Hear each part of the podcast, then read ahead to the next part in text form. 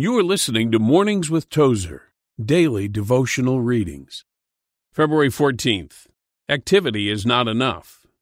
And he said unto them, Come ye yourselves apart and rest a while. Mark 6:31. Those who try to give warnings to the Christian church are never very popular. Still, I must voice the caution that our craze for activity brings very few enriching benefits into our Christian circles. Look into the churches, and you will find groups of half saved, half sanctified, carnal people who know more about social niceties than they do about the New Testament.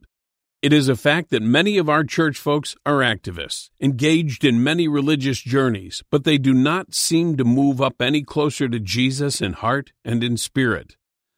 This modern religious emphasis on activity reminds me of the Japanese mice I've seen in the pet store windows. They are called waltzing mice, but they do not waltz, they just run continually. Many in our churches hope to have a part in something big and exciting, but God calls us back, back to the simplicity of the faith, back to the simplicity of Jesus Christ and his unchanging person.